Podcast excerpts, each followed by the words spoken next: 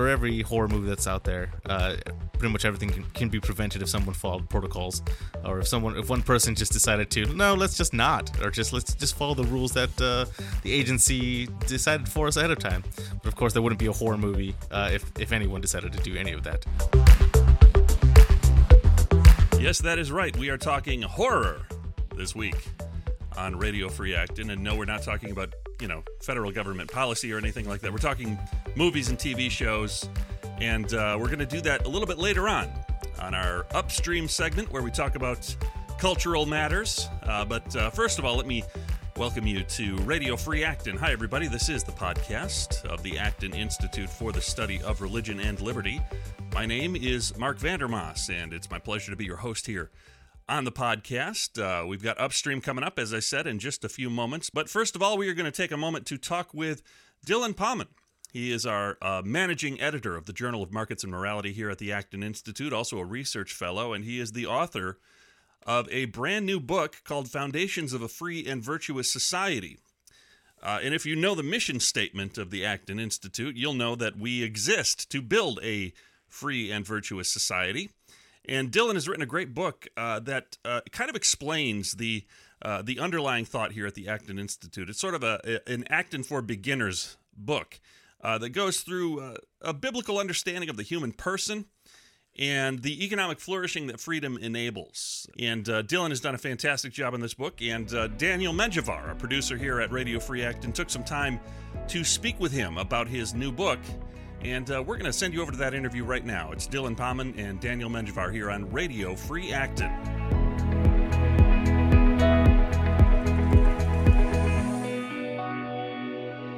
My name is Daniel Menjivar with Radio Free Acton. Today we have Dylan Pahman, Research Fellow and Managing Editor of the Journal of Markets and Morality, and the author of the brand new book, Foundations of a Free and Virtuous Society. Hey there, Dylan. Thanks for having me. Uh, so you're the research fellow and managing editor of the journal. Uh, what exactly does that mean? So, as a research fellow for Acton, um, I do a lot of my own research and writing, and uh, this involves presenting papers at academic conferences, getting published in journals, um, but also writing uh, essays on a more accessible uh, general level as well. Uh, and then, as managing editor of the journal, uh, not only do I um, contribute to the editorial process as far as you know putting commas and periods in the right spot and all that, um, but I, I, manage the peer review process. Um, I correspond with our associate editors who are very helpful in that regard, and uh, and I also manage all the subscriptions and the website uh, for our journal too. Okay, all right, cool, cool. Um, yeah, was your first book, second book, first book, first book. Yeah, uh, Foundations of, Re- of a Free and Virtuous Society. Finished it last night. Uh, great, easy read. What inspired you to write write this book? Well, Acton has so much great content, and people love our conferences, especially Acton University every summer. Um, and I really I saw this niche that or niche, depending on how you want to pronounce that.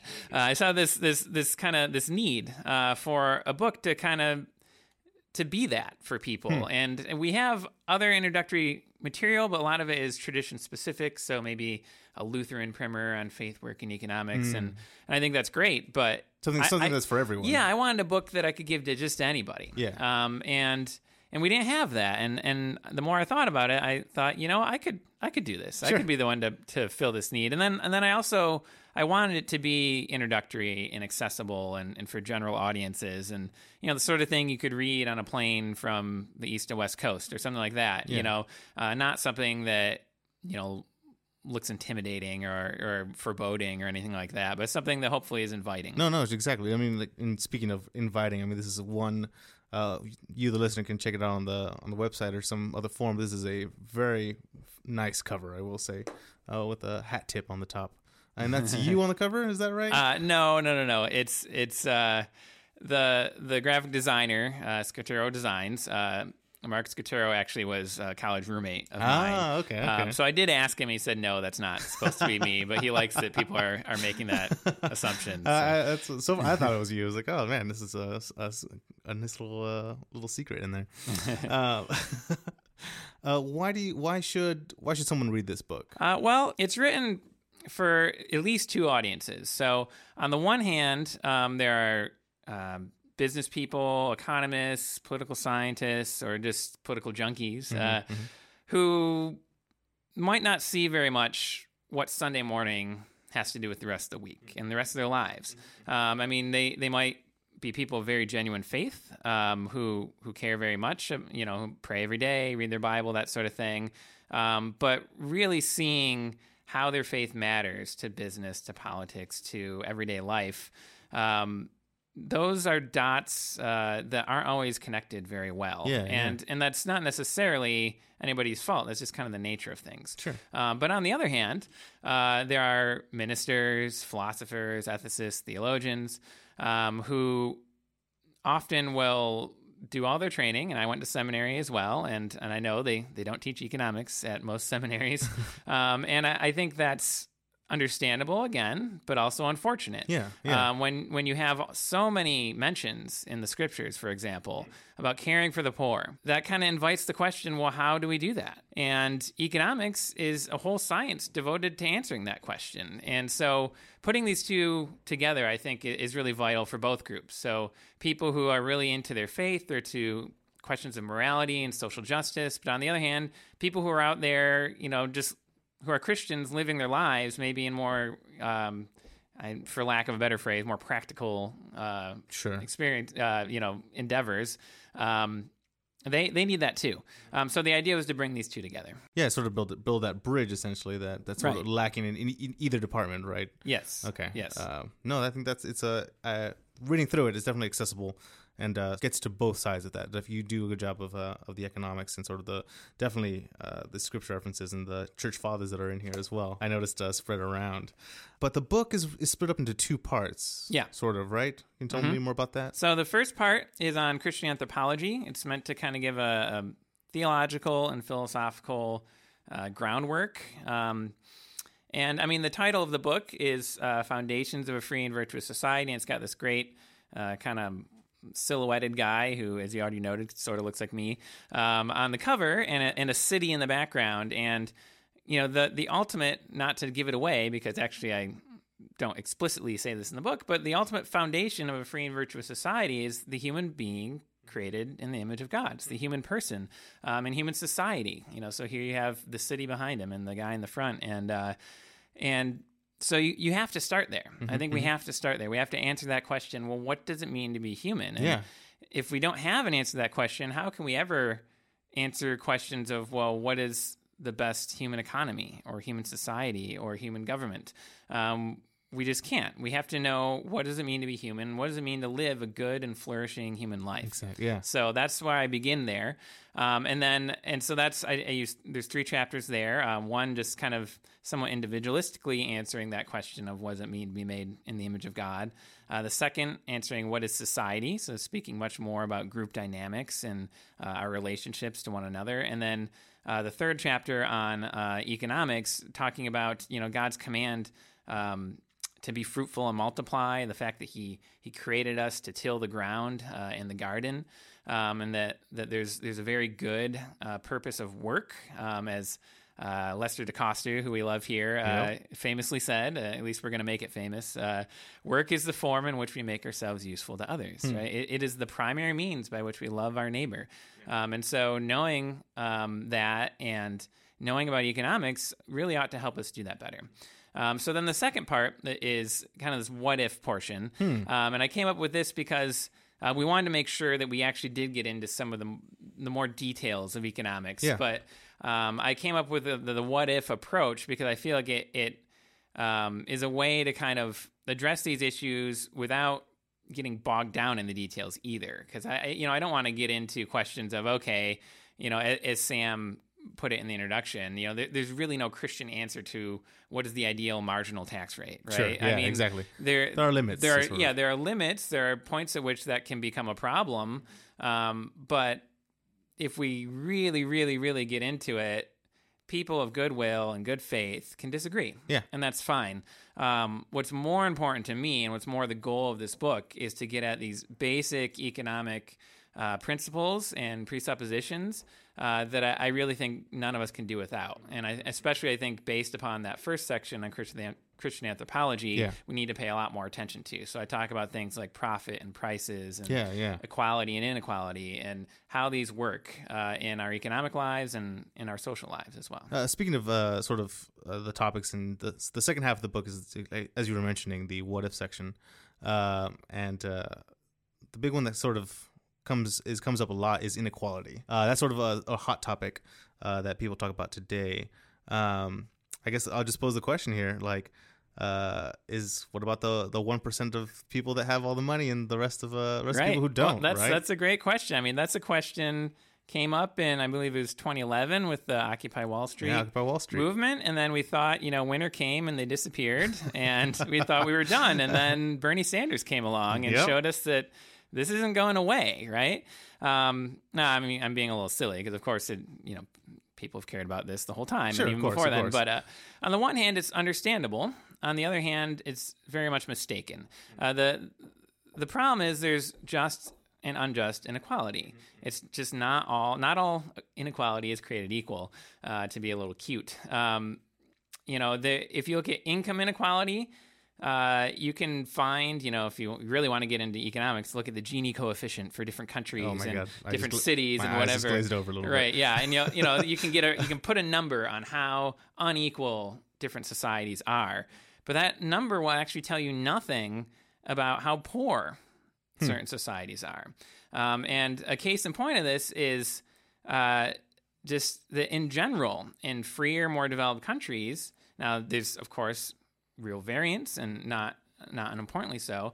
Um, in some cases, you actually have quite a bit more inequality. I mean, imagine just a country where everybody's poor.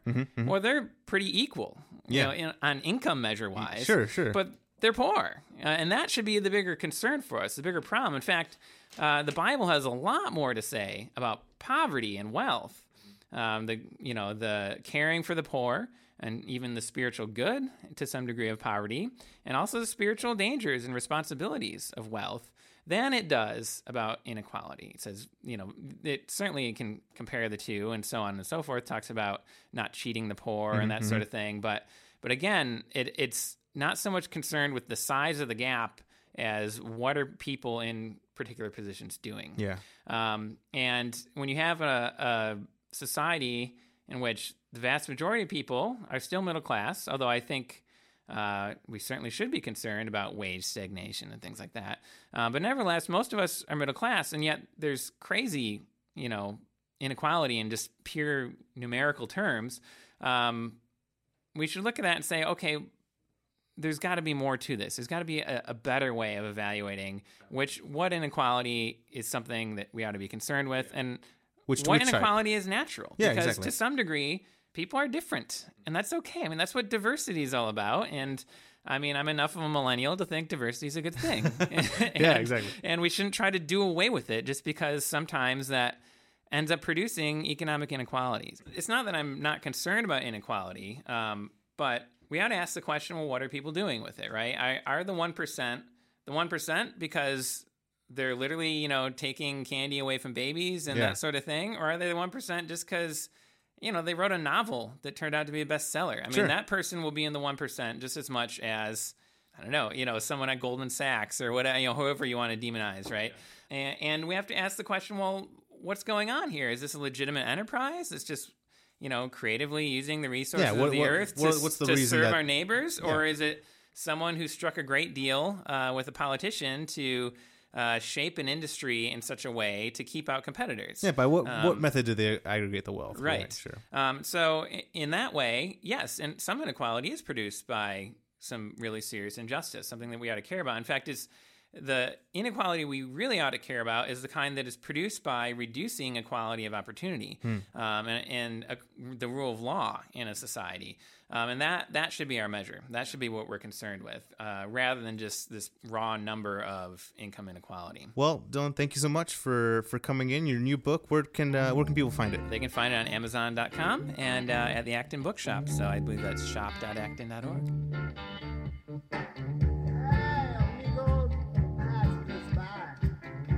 Hello, and welcome to Upstream, where culture is upstream from politics. I'm Bruce Edward Walker, and today I'm speaking with Acton's own Daniel Menjivar and Dan Hugger, and we're going to discuss recent horror flicks, gentlemen. So, welcome to the show. Hello, hello. Hello. Okay, well, I'm going to throw some uh, titles out there, and if you've seen them, grab it and run with it. Let's start with uh, a movie that came out last year and got quite a bit of publicity and has just been uh, issued on on demand, uh, and it's on uh, pay TV and home video, and that's Get Out.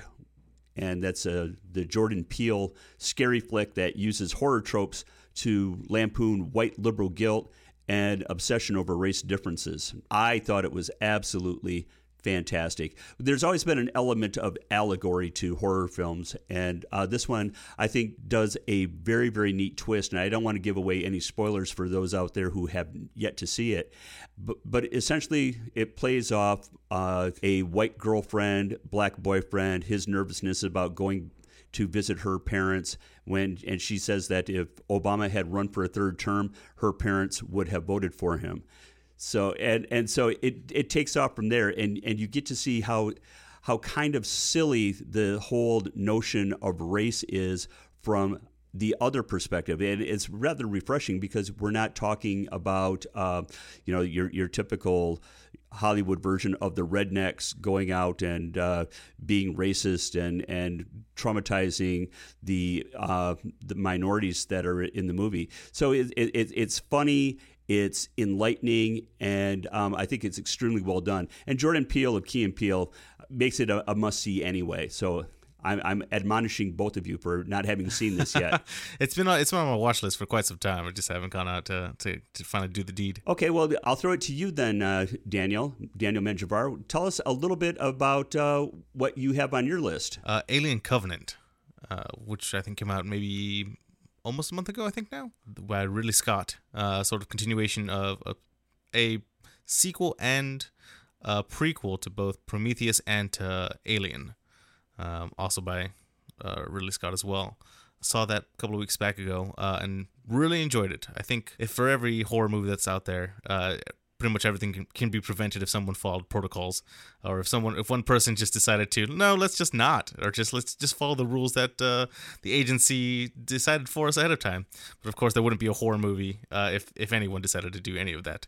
Um, so that aside um, i think uh, it was i was scared. Uh, I'm, pr- I, I try to avoid uh, horror movies but every once in a while I indulge to increase my courage.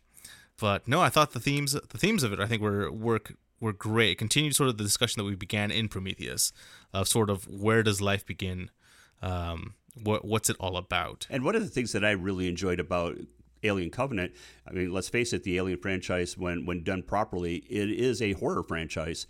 It's more or less dependent on sci-fi gadgetry and uh, alien, you know, bug-eyed monsters, but. Uh, it does ask really big questions of where life comes from and it actually has characters that are real Christians, and it doesn't malign them. There, there are scientists there that'll say, "Oh, you and your silly Christian precepts," but the the, the people who actually followed the Christian precepts are very, very rock solid characters, and they are not belittled in any way, shape, or form. So, what's what's one of the interesting things I like about horror movies in general is there's always sort of a moral calculus in it. You know, it's the it's the it's the teenager that does the drugs, that has the premarital sex. You know, they're always the first ones to die. There's always this sort of relentless moral logic in horror films. And to go back to Get Out, how does is is the is that does that logic play out like that in Get Out? Daniel alluded to a little bit in the. Uh, in the Alien Covenant that there's there's a question of you know rules and protocol, and when those rules and protocol are broken, getting eaten by aliens ensues. Um, is there anything? Is there any logic like that in in Get Out? Not so much in Get Out, but that brings us to the next movie I wanted to discuss, and that is It Comes at Night, which is a wonderful, low key, scary movie that deals with uh, awakening adolescent sexuality. It deals with, uh, and speaking about the allegorical aspect in uh, inherent in a lot of horror films, there is a lot that could be implied about the immigration crisis. You have uh, a post plague family living off the grid somewhere in the Georgia forest, and they come across another family and do you invite them in? Do you uh, circle your wagons with them? Or do you just leave them to their own devices? And in the meantime, the adolescent son is sort of kind of casts his eye on the haughty wife that has uh, kind of crossed the boundary into where they live. It, it, it's it's a very very interesting movie, and uh, it asks a lot of really relevant questions. When when do you allow people to come and live with you, and is that a wise idea when there is a plague afoot? And you could use that the, the plague as an allegory for, say, terrorism. No, I think that's sort of the the the room that horror and sci-fi uh, sort of allow uh, allow people to play in is sort of asking these questions without having to ask the question formally, um, sort of setting up these these scenarios. Um, like alien, where does where does a creator? What what does it mean to be a creator? Um, and what does one do with one's creation uh, after that? Um, in this case, it comes at night, bringing up questions of immigration, perhaps, um, allowing us to to explore these topics. Um, maybe w- w- once again without having to overtly state them. Absolutely, and I, I think that brings us to uh, the last horror film or from the small screen that uh, both Daniel and Dan are, are probably a little bit more adept than I in discussing, and that would be Twin Peaks, because you know, quite frankly. David Lynch is uh, made his bones as a horror director and uh, you you could quibble with that, but um, I would probably beat you in, in a conversation about that. so so um, yes, Twin Peaks has been resurrected after you know 25 years or so, and it's now on Showtime. And the latest episode was a complete mind bender. Oh my gosh, yes. It was it was pretty amazing. Um, I'm going to push my mic back and have you guys go, go at it. all right. Well, the episode's kind of in in two parts. Um, you know, there's there's there's before the mind bending begins, and then and then there's the mind bending. um, Daniel, the the earlier part of the episode, I'm I'm struggling to remember it now. It was. it starts. It starts off with uh, Ray? Dob- yeah, Doppel Yes. Cooper and Ray uh, driving, um, and uh, sort of. I think I think even the the show begins with just a dashboard sort of point of view going in twists and curves, uh, twists and curves that the road follows. Sort of almost like a little prelude uh, that David Lynch is going to give us. Uh, that what what we're about to see isn't going to go in a straight line. Yeah, we're going to take some, we're going to take some some curves and banks here. It it echoes a lot of the visuals you got in an earlier David Lynch film, Lost Highway, that Mm, plays a lot with um, with this road imagery. Yeah. Um, and they've uh, you know escaped from the prison. Doppelcoop is, of course, sort of preternaturally aware of any conceivable obstacle. He's Yeah. aware that the that the war- prison warden has placed a tracking device in the car. Mm-hmm. He disables that, and he seems as on top and in control of the situation as he sort of always is. Um, Yeah. Which makes it doubly surprising when uh, when Ray um, gets the drop on him, essentially. Yeah, pretty much. Yeah, I mean, he it seems like uh, Ray sort of has the upper hand, uh, gets to gets a few shots off, and drops a double coop. Uh, but that's, I guess, when that the real the real show begins. Uh, like you were saying, sort of the two parts: the the present, and then uh, the journey that we get to take uh, following following that. Well, right, because uh, after Bad Coop is shot, you look at the, the bullet hole, which becomes the birth canal out of which emanates sheer evil in, in the form of Bob. And then we get more or less a history of the David Lynch universe. There, there are allusions to almost every single one of his movies Mulholland Drive, Lost Highway, and uh, even Blue Velvet. That, uh, again, I, I, I can't say enough about how beautiful it was to watch while at the same time extremely disturbing. And I'm not really sure that I can explain everything. I'm not sure it. it in putting all of the pieces of the Lynch universe into a linear fashion that could be easily understood. I don't, I don't even think it, it lends itself. I think, uh, at least especially with this episode, uh, sort of a, a Lynchian uh, movie in this case, one hour episode, uh, sort of takes the time to to contemplate, uh, to sort of just visualize and see. Um, I think we, we get to we go black and white. The show goes to black and white, and we get an introduction to the Trinity test, uh, which is just this awesome. I think in in, in some way appropriate word there, um, visual uh, that gets yeah gets us a history of the of the Twin Peaks universe. Right. It's it's it's Armageddon time, as as the Clash said, but it, it it's also the genesis of modern evil. There's an interesting point when you're looking at Lynch and some of the expectations he's played with earlier. There's this great moment when when Dougie or the the good Cooper tells another character to just figure it out. And you know, in the even the opening of the series, where one of the early characters is tasked with watching a box in which he doesn't know what's going to happen. His whole job is to just sit there and watch the box and monitor the box, which is, of course, you know what we as viewers are doing.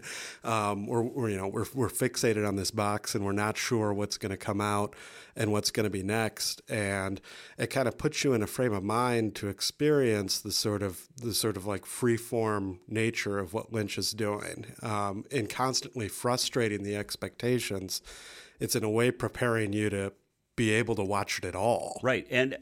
I, I think that's what uh, Lynch does extremely well. Uh, one of, one of the movies that is most difficult to watch of in his uh, body of work is Fire Walk with Me, which was the prequel to Twin Peaks, the series, the original series from the late 80s and early 90s. But upon repeated viewings over the years, as disturbing as I found the movie, the, the violence towards women in it is absolutely excruciating to, to behold. But what he's really talking about here is the existence of real evil in the universe, in the, the world, in our day to day lives. That there there are things out there that are meant to knock us off our square, to knock us off the, the, the moral path. And it's the, the, the good people are really, really, really good, but they're exposed to horrible, horrible, horrible evils. Yeah, there's a moment um, calling back to the original series where when they when they, and I don't know if anybody even doesn't know this anymore, but just to, if anybody hasn't watched the original series, I'll keep this ambiguous. It's, the, it's too it's too late. You, Yeah. you, you can do a spoiler for a 25 year old TV Okay. series. No, but when, when Laura Palmer's killer is revealed, um, there's a brief discussion afterwards between the officers involved and the investigators. And, and Albert, who returns again for this new series, you know, makes some statement of, you know, well, maybe, maybe Bob, maybe this evil presence is just the evil in us. And the rest of the second season and sort of everything since with Fire Walk with Me and now the new series um, puts the lie to that that there is some additional sort of spiritual malevolent force active in the universe. And while the first part uh, you know the first part of the second season of Twin Peaks in the first season this is an ambiguous thing that's alluded to and teased out. Um, you do get the you, you do get the idea that that Lynch's vision is one in which there is there is profound spiritual evil active in the world. Well, great. I think that pretty much sums up uh, our latest recap of scary movies and uh, scary television for Upstream. I'm Bruce Edward Walker, and have a great week. Well, that brings us to the end of this edition of Radio Free Acton. Lots of thanks to go around this week. First of all, uh, to Dylan Pahman. Thank you for joining us to talk about your new book, uh, Foundations of a Free and Virtuous Society, which, by the way, is on sale right now at the Acton Bookshop. You can go to shop.acton.org and pick up a copy of a fine book, some good beach reading for the summer. Yeah, right. Um, also, uh, thank you to Bruce Edward Walker for another edition of Upstream, uh, our cultural segment, and, and thanks as well to Daniel Menjivar for not only uh, participating in our little panel discussion on horror films and TV shows, but also for handling interviewing duties this week with Dylan. Uh, you always do a fine job. Thanks for all your help this week on uh, this edition of Radio Free Acton. And uh, like I said, we're at the end uh, of this edition of Radio Free Acton. If you have not subscribed already, you can do so on iTunes and Google Play. Maybe leave us a review as well if you like the podcast. Uh, and uh, send the podcast around to folks you might want to introduce to Acton and some uh, Acton Ways of Thinking. We'd love to have more listeners, and uh, you are a big part of uh, spreading the word about Acton and uh, building a free and virtuous society. Thanks so much for listening. We will talk to you again on the next edition of Radio Free Acton. Have a good day, everybody.